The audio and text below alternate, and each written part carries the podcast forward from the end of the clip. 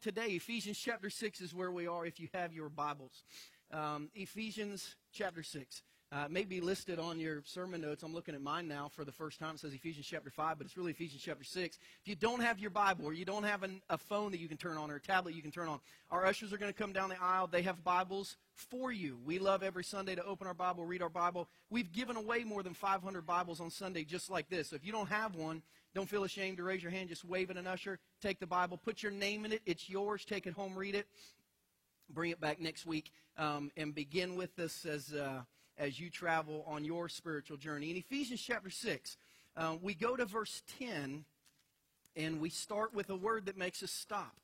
Let me say that again. We go to Ephesians chapter 6, verse 10, and we start with a word that makes us stop. I want you, if you have not yet, to go inside your bulletin and grab your sermon notes so that you can follow along as we try to give some good take home material for you to go home and study later in your Bible study time. But in verse 10 of Ephesians chapter 6, the Apostle Paul, who's writing this letter to a church at Ephesus, says, finally.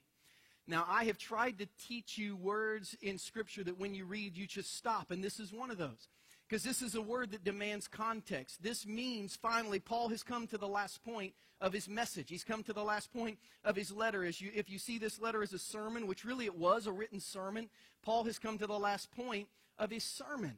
So when we read finally, n- no one, well, maybe every now and then some of us would like for the pastor to just get to his last point, uh, and be done. But most of us would want to hear the beginning of the message first. So I want to give you a little background on Ephesians 6, uh, Ephesians chapter 1, verses 6 through verse, verse 9, so that we can jump into finally and I can finish the message. The book of Ephesians has two sections. Paul's writing to a church he started. He stayed in Ephesus um, for a period of about 18 months, and he preached and he taught every day. Uh, and then he wrote him a letter and said, Here's what you need to know more about your faith. Uh, the first section is made up of Ephesians 1 through 3, so the book's divided evenly in half. And it's just three chapters of theological truth, specifically dealing with salvation, how people. How people restore their relationship to God, how people connect to God, how people through Jesus can place their faith in Jesus and be connected and filled with the God of this universe so they can walk with Him on a daily basis. That's Ephesians 1 through 3. The second section of the book of Ephesians, chapter 4 through 6, deals with practical Christian living. Christianity 101. It's what you and I would want Paul to preach on if he came here today. Hey, Paul, just tell me something about my Christian life. Tell me how to be a good Christian. Tell me how to be a better Christian. Give me just give me one or two tips that will help me this week spiritually. That's Ephesians 4 through 6. And that really is the heart of our church. This week I got an email from uh, a mom in our church who couldn't be here today. Her boy's playing baseball in Columbia. But just reflecting on two years, she said, Christian, when my 15 year old says during a service that he really wants to be there the next Sunday for a sermon you're describing, that is miraculous. Keep up the good work. Journey has truly blessed my family and Lee Summit with the spiritual gifts and sacrifices that y'all make each day to bring us closer to living the life that Jesus intended. See, our church is not just about you coming to church on Sunday. Our church is not just about you making a spiritual decision. Our church is about helping you moment by moment, day by day, for the rest of your life, live for Jesus, as we talked about last week, live from Jesus. Our church is about equipping you for the spiritual journey because way more of your Christianity will be lived outside of our church than inside of our church. So we're all about spiritual growth and spiritual development. And so was the Apostle Paul. And if you were to say, well, how good is this message in Ephesians 4, 5, and 6? If I could point you back to the future, we see that 30 plus years later, this church has a letter delivered to us that was authored by Jesus, written by an angel, given to John to give to this very church three generations later. The angel says to them in Revelation chapter 2, verses 1 through 3, hey, when it comes to practical Christian living, you're doing a pretty good job. It said the angel to the to the angel of the church in Ephesus write these are the words of him who holds the seven stars in his right hand and walks among the seven golden lampstands. That's a description of Jesus. I know your deeds. I know your hard work. I know your perseverance. I know that you can't tolerate wicked people, that you've tested those who claim to be apostles and are not, and you found them false. You have persevered and you've endured hardships for my name, and you've not grown weary. They would go on to hear a few things that they had to fix, but Jesus says when it comes to practical Christian living, like A plus, you're doing awesome. Now, it's not surprising that the church in Ephesus would do that well. And maybe Ephesians chapter 4 through 6 is the greatest portion of any sermon that was ever preached. I want you to think about it this way 30 plus years of spiritual obedience to a message. That would be like you today hearing a message that you applied so well to your life that your children lived it out in their life. And you applied it so well to your life, and your children lived it out so much in their life that their children, your grandchildren, lived it out in their life. See, I did the math this week on 30 plus years. And I thought if I gave a message today that in 30 years Journey Church International was following, that means hopefully in 30 years I'll be 65. My kids are going to be in their 40s. My grandkids are going to be teenagers. That would be like a message I preach today living in the DNA of my grandkids. Like, this may be one of the greatest, most caught sermons that was ever given to anyone anywhere. And when you look at the pastors of the church in Ephesus who sank their teeth into the spiritual uh, DNA of the people there, the first pastor of the church of Ephesus was the Apostle Paul. He was there, he started the church. He then turned it over to his apprentice Timothy, who then later would turn over the church to the Apostle John, the last living disciple of Jesus' original 12. Some church historians believe that Mary, the mother of Jesus, went to Ephesus where John took care of her and she died there. Can you imagine? having one of Jesus' disciples be your pastor and his mom lead your small group. Like, this would be like one of the coolest churches ever, right? This was the church of Ephesus. This was the church that caught hold of what it meant to be a Christian and to live the Christian life. And what did Paul say? We don't have time to track all of it today, but I just wanted to give you just a few things of, of what Paul said. Here's some practical advice for your Christian life. In Ephesians 4 1, he said, Live worthy of Jesus. Man, just realize who Jesus is. Realize what Jesus did for you. Live worthy of Jesus. Does Jesus have any value in your life? Man, I think about what Jesus did for me, and it's why I can't get through worship without raising my hands. It's why I can't get through worship without praying. It's why I can't get through worship without sometimes crying. Because when I think about what Jesus did for me, when I think that my sin is behind me, when I think that I've been forgiven, when I think that one day I'm going to live forever in eternity with God, it's like that to me is great value. And I want my life to be worthy of that value. Uh, Paul said in Ephesians 4 14 and 15, mature spiritually. Like grow up. Grow up spiritually. And, and, and I think this is a message that every Christian continually needs to be challenged with. Grow spiritually. He said in Ephesians 4 21 through 24, you need to become a new person with a new way of thinking. You see, when Jesus changes your life, Scripture says that your heart is changed, and not only your heart is changed, but your mind is changed. You become a new person with a new way of thinking. In Ephesians 5 8 through 10, I, I love it. It's pretty simple. Paul said, Live for Jesus. Like, live for Jesus. And yes, we have a lot of hopes and we have a lot of dreams and we've got a lot of goals for our life, and all those things are great, but filter them all through the lens of living for Jesus. And then this series started five weeks ago with Ephesians 5 16 through 18. Paul said, make sure you stay filled spiritually. Last week we looked at all those chargers that I use on our international mission trips and how you have to figure out in a foreign country what will charge your battery. And we said spiritually, we have to figure out what will charge our battery because, like a car that's leaking oil or wiper fluid or transmission fluid or the other things that my car leaks when I drive it around town, uh, we are leaving a trail. When we leave spiritually, we're leaking Holy Spirit fluid, and by the time we get from week to week, we're drained spiritually. So Paul says you got to fill up because you leak. You have to fill up because you leak spiritually. Ephesians 5:18 kept being filled. Make sure that you allow God to fill you. So we read these five things and we think, man, that's good stuff. Live worthy of Jesus, mature spiritually, become a new person with a new way of thinking, live for Jesus, stay filled spiritually. Like, those are good things. Question How do I do that? Like, those are great challenges. I'd like all those. How do I do that? That's where we come to in Ephesians 16. Finally, finally. Now, Paul's going to tell us how to do that. So here's what he says Ephesians chapter 6, verse 10 through 17. Finally, be strong in the Lord and in his mighty power. Put on the full armor of God so you can take your stand against the devil's schemes. For our struggle is not against flesh and blood, but against the rulers, against the authorities, against the powers of this dark world, and against the spiritual forces of evil in the heavenly realms. Therefore, put on the full armor of God so that when the day of evil comes, you may be able to stand your ground, and after you have done everything, to stand.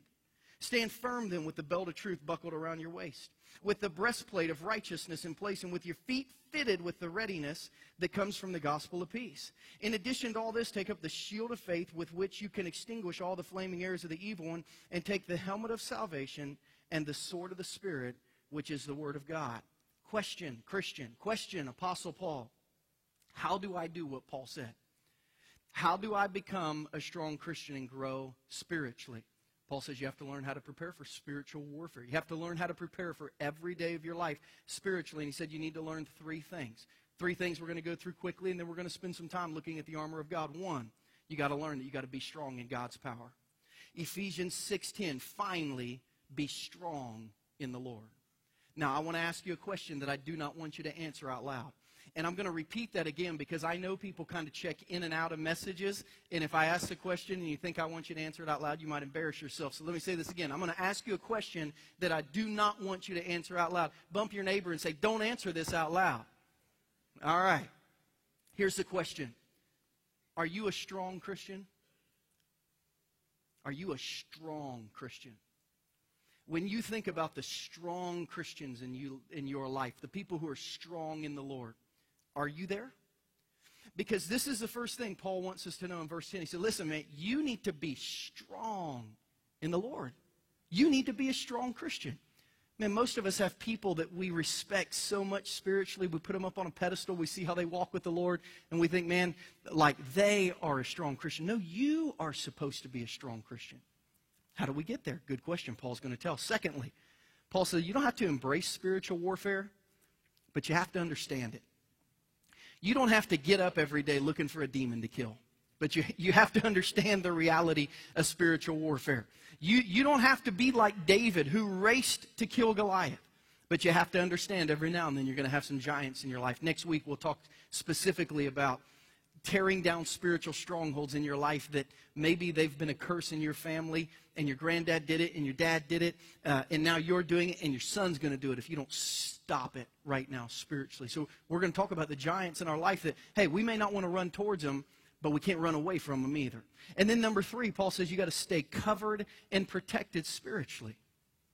Put on the armor of God so you can stand. Put on the armor of God so you won't fall. Put on the armor of God so you can do this thing spiritually the way it's been meant to do. So, what is the armor? There are seven items that Paul lists for us. And when we understand them in their spiritual context, I believe, for me specifically, three of them this week, of the six items, three of them this week for me have been pretty transformational. Um, you know, there's, there is, uh, there's truth that's, um, that's informational, something you learn.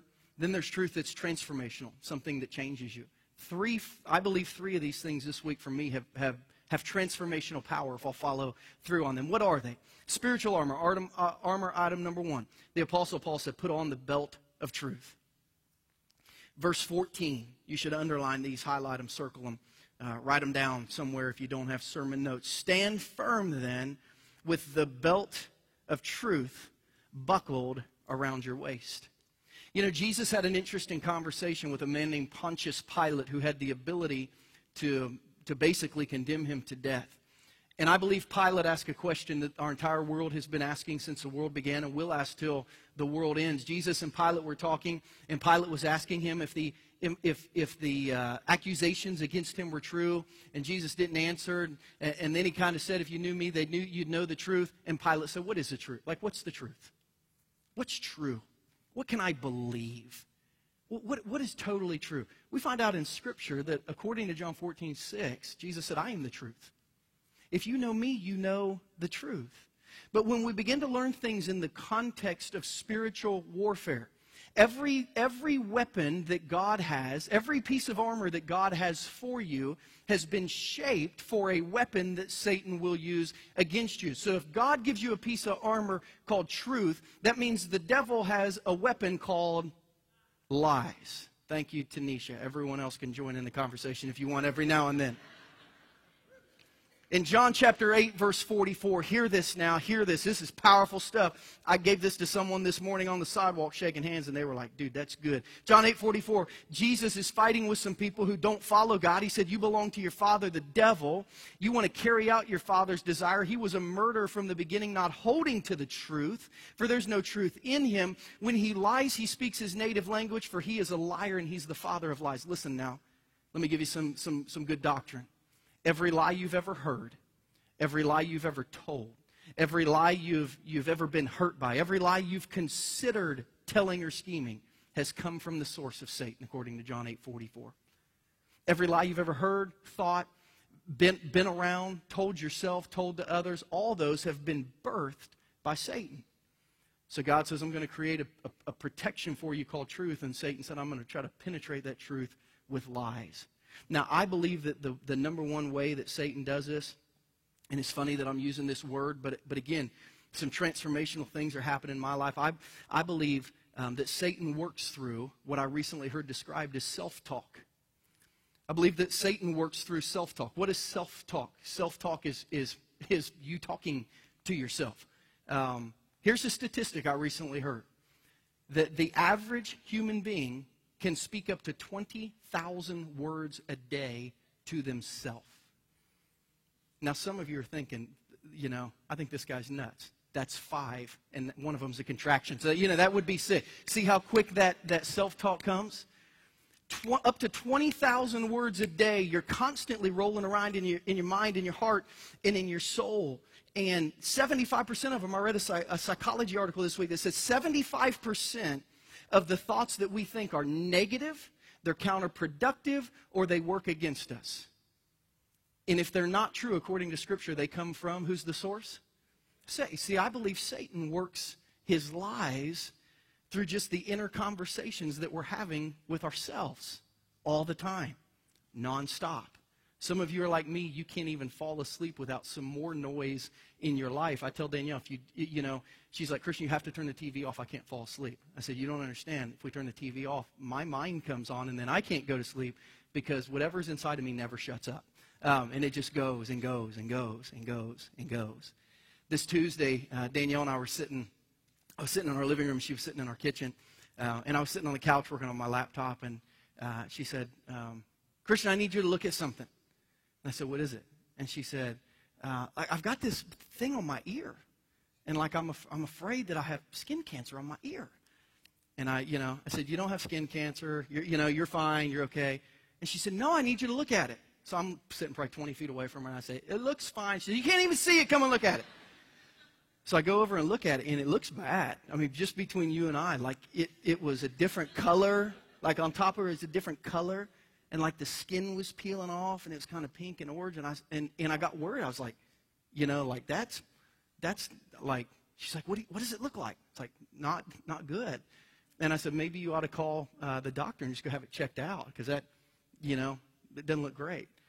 And she's like, you know, okay. So she goes upstairs to get her cell phone. I sit back down on the couch and now I'm worried, you know, and I'm beginning to think, oh Lord, what's going to happen?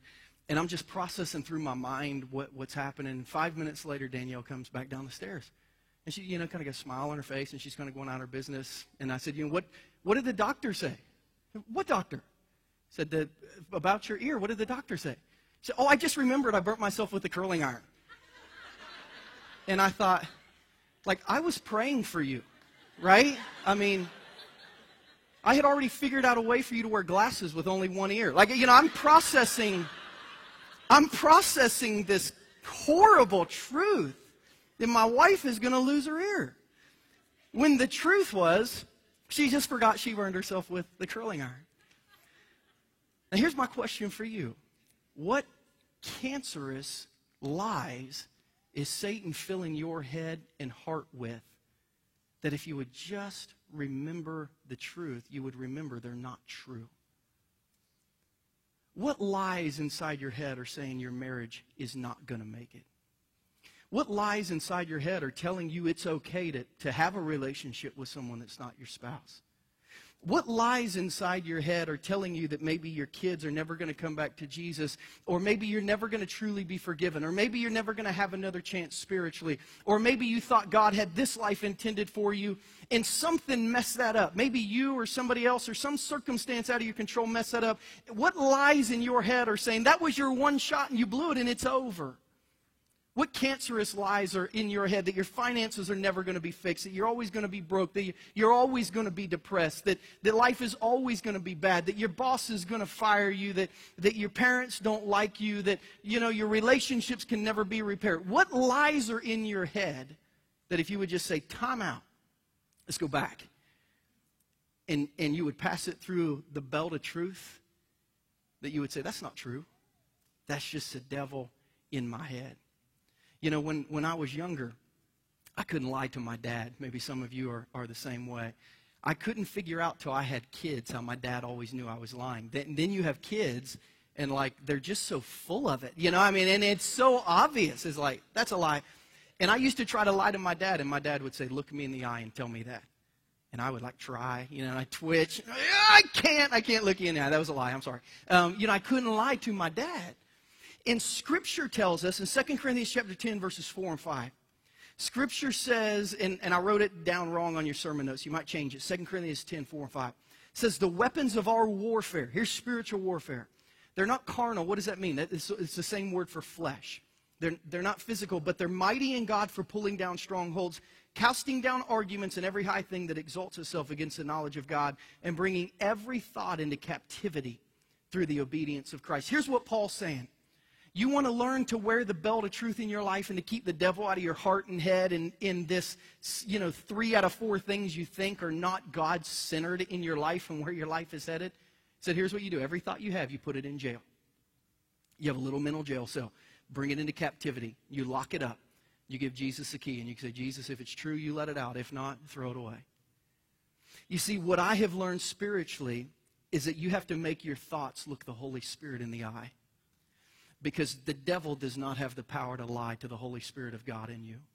And when you can take the truth of God and you can take the Spirit of God that lives in your heart and you can have a thought that, you know, it's not worth forgiving someone. It's not worth giving. It's not worth serving. It's not worth trying to fight for my marriage or I can't be forgiven or I cannot forgive. You stop and you look through the lens of Scripture and the Holy Spirit and you put on the belt of truth and realize those are the lies of the devil and that is not God's plan for me. Paul says you got to put on the belt of truth. Because if you cannot live and exist in a state of truth, you're never going to be where you want to be spiritually. Armor item number two, Paul says you got to put on the breastplate of righteousness. Now, righteousness, most simply defined, is right living. Righteousness is right living. Righteousness is doing the right thing according to God. And we often think of righteousness not as a breastplate, but a burden. Righteousness is the rules. Righteousness is what we have to do. Righteousness is what we're not allowed to do. And we see righteousness as a leash holding us back rather than a breastplate protecting us. But righteousness is not a burden. According to the Apostle Paul, it's, it's a breastplate. Now, the breastplate of the soldier was the things that literally protected all their vital organs. You can, get, you can lose an arm, you can lose a leg. I'm sure it wouldn't be comfortable, but you can, and you can survive. But if one of your vital organs gets stabbed with a sword, you're out of the game. And Paul is basically saying you have to understand that your vital spiritual organs are protected by right living. God is giving you the standards that He's given you. He's giving you the instruction that He's given you. He's giving you the challenges that He's giving you to protect your spiritual organs, to protect your heart, to protect your soul, to protect your emotions. And in James 1:15, the devil again, if, if God forms a piece of armor, he's forming it for a weapon that Satan is using. James 1:5 says after desire has conceived, James 1:15, it gives birth to sin and sin when it's full grown gives birth to death. So Jesus says, "I will show you the way of life." And Satan says, "I will tempt you towards death." And it's pretty simple biblically. Right living rewards us spiritually. Sin screws things up right living seems to just bring with it, according to Galatians chapter 6, we call it the law of, of sowing and reaping. Do the right thing, it usually pays off. Do the wrong thing, it usually messes up. And here's, here's, here's what I feel real convicted to say to our church today. There's some of you in here, not all of you, but there are some of you in here today. You're not living the right way. And you call yourself a Christian, and, and maybe you are and you desire all the spiritual protection of God in your life, and that's a smart thing. But you refuse to put on the breastplate of righteousness.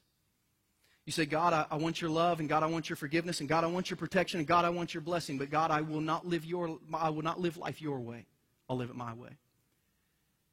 And Scripture says if we want the protection of God on us, we have to put on the breastplate of right living. We have to put on the breastplate of doing what God says to do, even when it's difficult. Armor item number three.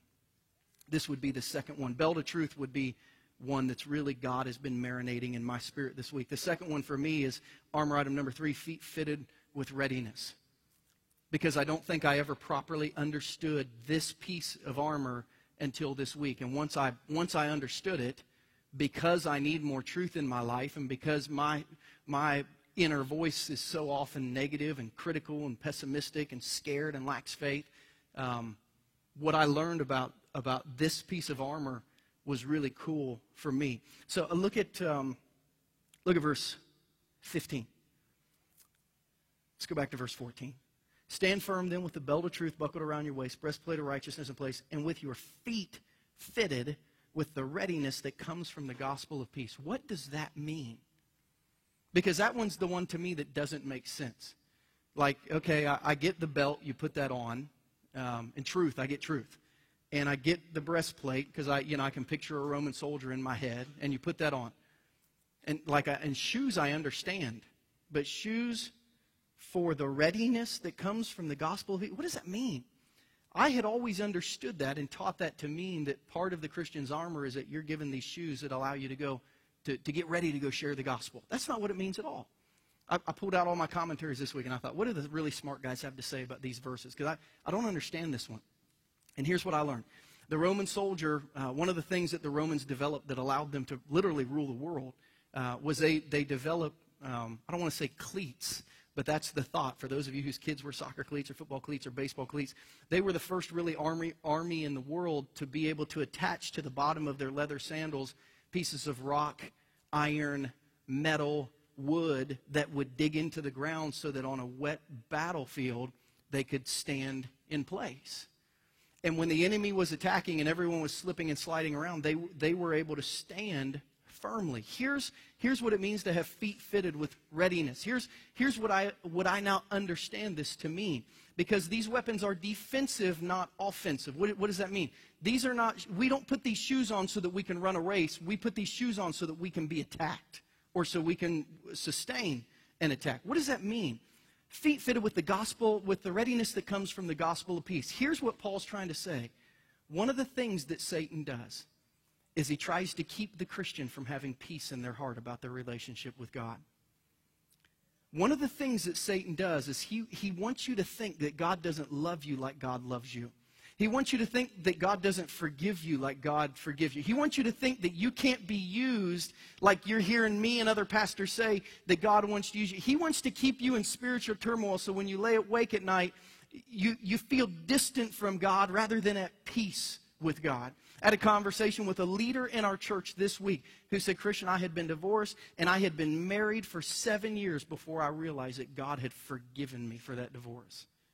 You know, we have people in our church who are not at peace with God because of this negative garbage in their head that Satan is rolling around.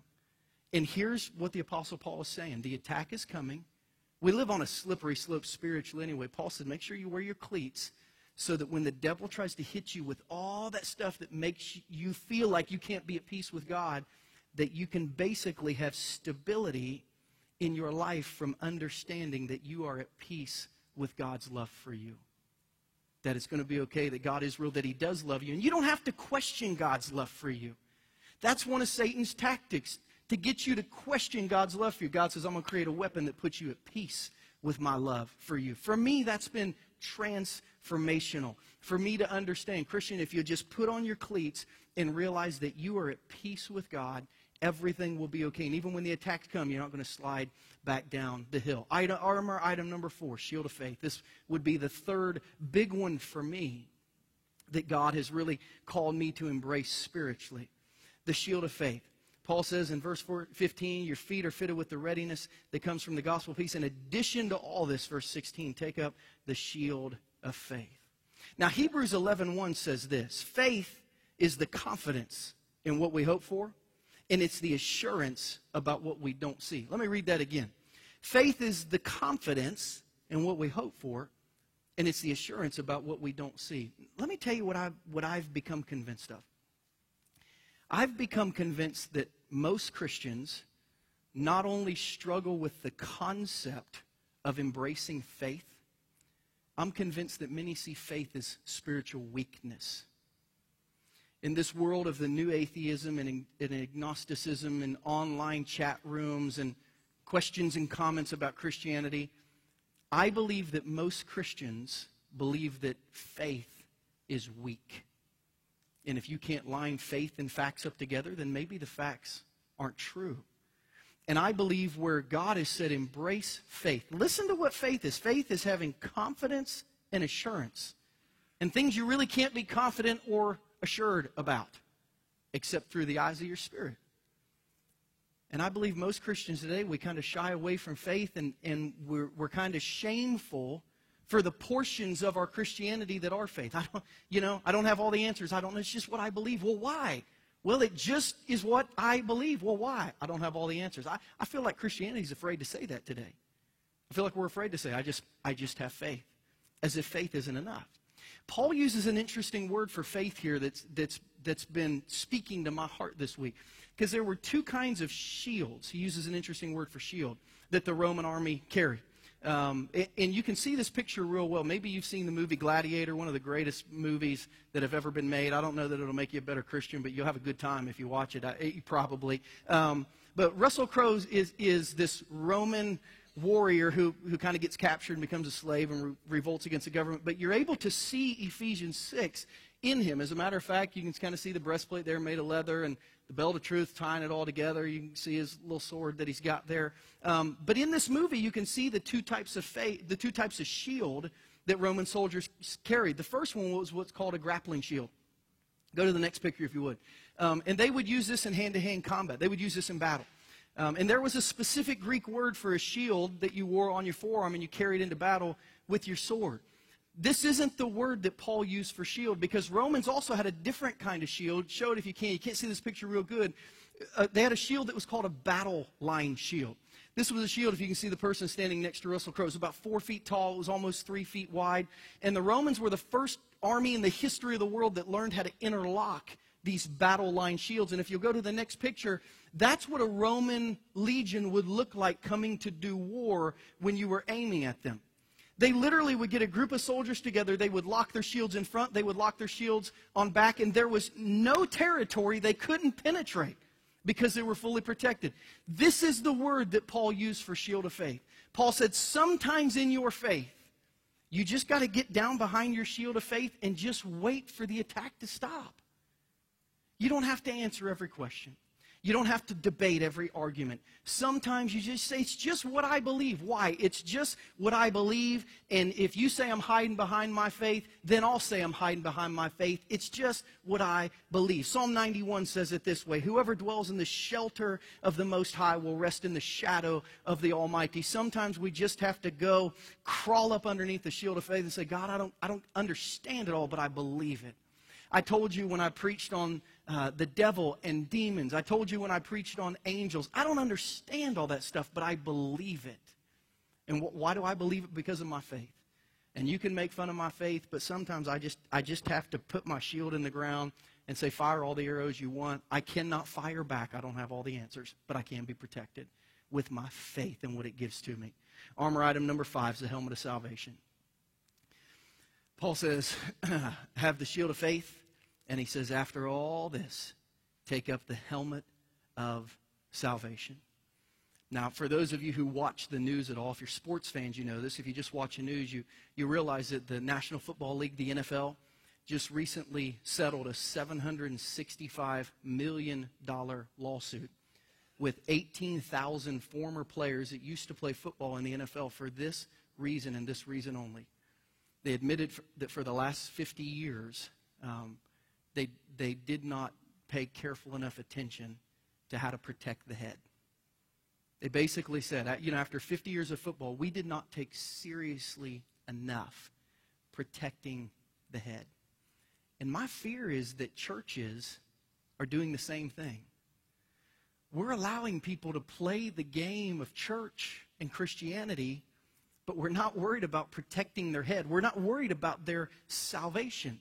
And we have people that come to church, and we have people in, many churches that, that are lifelong members, and we have people that give, and we have people that serve, and we have people that do works in the community. We have people that have been baptized and catechized, and uh, um, they've been communion. They've taken part in everything, but they've never experienced salvation. Had someone three weeks ago on the way out on the sidewalk said, Hey, I want to get baptized. And I've never said this before, but I said it this time because I didn't know this person. I said, Why? Why? Well, I just I I just need to get baptized. Isn't that what you do at church? I just get I need to get baptized. Now, how many people have gotten baptized without giving their heart and their life to Jesus? How many people have been going to church their entire life and they've never, how many people have been playing the game of church, but they've never put on the helmet of salvation? In John chapter 3, verse 3, Jesus having a conversation with Nicodemus, Jesus replied, Very truly, I tell you, no one can see the kingdom of God unless they're born again. This word born again, it's a, it's a, it's a state in time, this rebirth, this thought that I want to now give my life to Jesus. And there are a lot of people. Could you imagine walking around a cemetery and headstone after headstone saying birth, question mark, death, this? I mean, a lot of people say, tell me, tell me when you became a Christian. Oh, I've always been a Christian. According to John 3 3, that can't happen. You can't always be a Christian. At some point, you have to choose to have a rebirth, to be born again, to put all your faith in God and decide to follow Jesus.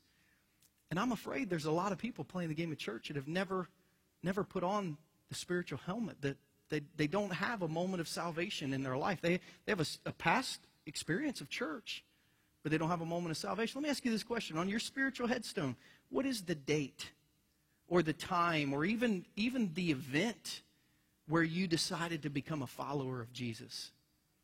Like, if you don't know that, my challenge for you would be to choose today and for every day for the rest of your life to know that at least there's a point in your life where you said, I'm choosing this for me. This isn't the date my parents told me to get baptized. These aren't the classes that they sent me to to be confirmed. This was me saying, I'm going to commit to follow Jesus for the rest of my life. Because the cool thing about your spiritual tombstone is it has a birth date, but it does not have an end date. Because when you're born again, you last forever. So there's like just one date. Here's my name. Here's when they were born again and they have lived forever. That's, that's kind of the way it works, but my fear is that not a lot of people have that, or, or some people don't have that seriously nailed down in their heart. And then finally, armor item number six. Paul said you need to use the sword of the Spirit, which is the Word of God. Now, just to go real quickly here, and I want to kind of drive to a, a time of spiritual next steps. We understand from Scripture that God's Word should protect us. And sometimes the sword is used in a protective manner. Somebody swings something at us and we're able to stop it. Matthew 4, Jesus was protected by God's word. But sometimes God's word should pierce us, should cut us deep, it should touch our heart, it should convict us. It should, it should make us bleed a little bit spiritually for some change that needs to come. In Hebrews 4:12, the author of Hebrews says the word of God is alive and it's active, it's sharper than any double-edged sword, and it penetrates even to the dividing soul and spirit. Joints and marrow, it judges the thoughts and attitudes of the heart. So sometimes God's word should kind of get into our soul and say, what do you need to do spiritually? And here's the spiritual thought of living for Jesus, and the pun is intended. The smartest Christians will purposefully live under armor. Now, my hope is that every time for the rest of your life you see an Under Armour shirt, Under Armour hat, Under Armour sweatshirt, Under Armour pants, Under Armour shoes, Under Armour hat, that you think about the spiritual armor of God. But Paul says this, the smart Christians every day will get up and they'll get dressed spiritually and they will intentionally and purposefully live under the armor of God. But let me ask you this question the sword of the Spirit's meant to pierce us. What is God saying to your heart today? What, what did the sword of God's Spirit, what did the truth that was revealed to you today, what part of your being did it touch that you thought, I got to do that better? For many of you, just like in the early service, it's this helmet of salvation. And you're wondering now, maybe for the first time in your life, if you've been running around playing the game without a helmet on. Because you honestly cannot think back to the day that you became a Christian and you've always been around church and you really do honestly love God and maybe maybe you you have become a follower of Jesus and you can't remember when. But because it's such a big decision, most people remember, yeah, that, that was when I decided to become a Christian. If your helmet doesn't have a date stamped on it, then you need to stamp today on that helmet. Maybe today the sword of the Spirit is speaking to you. Go ahead, Brandon, you start playing that guitar. Maybe today the sword of the Spirit is speaking to you about right living. Maybe you love God and you're a Christian, but you are not living rightly spiritually.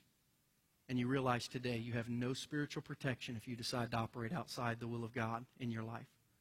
Maybe today you're like me, and I've given you permission to duck down behind that shield of faith and not have all the answers, and not even know all the answers, and just be okay with, with not only having a shield, but li- look at this. What happens if we would all lock our shields together? What could we do in this community spiritually if we would take our shields of faith and we would lock arms with the people in our small group, with the people in the ministries that we serve? What could we do in Lee Summit and Raymore and Peculiar and Belton and Grandview and Blue Springs, Overland Park and Olathe, Kansas City? What could we do in the areas that you lived in if a group of believers decided to walk with their shields together and they created this spiritual hub of protection where they could penetrate any environment with the gospel of who Jesus was? What could we do? Instead of hiding or, or maybe feeling guilty that, that there's an element of faith to our Christianity, what could we do? Maybe today for you it's the belt of truth. Maybe you're like me and your internal motor just runs so hot but it's usually dishonest with you, which means that it's, it's getting fed from Satan, who's the father of lies. And today you need to say, Lord, help me to put on the belt of truth, to get this garbage out of my head so I can serve you and be closer to you better. Maybe today you need feet fitted with readiness. Maybe you are not at peace with God today. And you want to be forgiven, but you just don't ever feel like God can use you. And today you need to put your cleats on so you don't keep sliding back spiritually because you're not at peace with how God loves you. I don't know what your next step is today, but I want to give you a, moment in prayer to just wrestle with that spiritually, maybe make that decision. So would you bow your heads with me and would you close your eyes and with every head bowed and every eye closed? What's the step that you need to take today to get dressed spiritually for spiritual life, what, what Paul calls warfare? By far the most important piece of equipment with every head bowed and every eye closed is the helmet of salvation. And if you're in here today and you cannot remember the day you first got hitted, you first got fitted for your helmet of salvation, you can't remember a day and a time in your life when you put it on. And maybe you've gone to church your entire life, but maybe you were like one of our attenders on the sidewalk, or you like you just realized what you're supposed to do and you started doing it, but you skipped the first step. If that's you today, your first step today, whether you are for the first time committing or whether today you are stamping this date on your spiritual life, just to be for certain that you've put on this helmet of salvation and you've made this decision. Your first step is to open up your heart, to give it to Jesus, and to make a life commitment to follow Him and His plan for your life. If that's you today, I, am going to pray a prayer that you can follow. You don't have to say it out loud. You can just say it in your heart. Here's, here's what I'd like you to do. If that's you and today you want to put on the helmet of salvation, I'm going to ask you to, to pray a prayer, something like this. Just repeat this after me, and you, you can add to it as your spirit feels led. Dear God, today I want to be able to wear the helmet of salvation. I want to be born again. I want to experience a spiritual rebirth that's of my choice and of my commitment. So today, by faith, which means I don't understand it all, but I believe it all. Today, I want to ask you to forgive me of my sin. And I acknowledge that my life and the way that I've lived my life has kept me separated from you because you're perfect. But I realized Jesus died for my sin so that I could be forgiven and clean so that I could be close to you. So today, by faith, I ask that you would save me, that you would change me, that you would fill me with your spirit, and I commit on this day to give the rest of my life to you.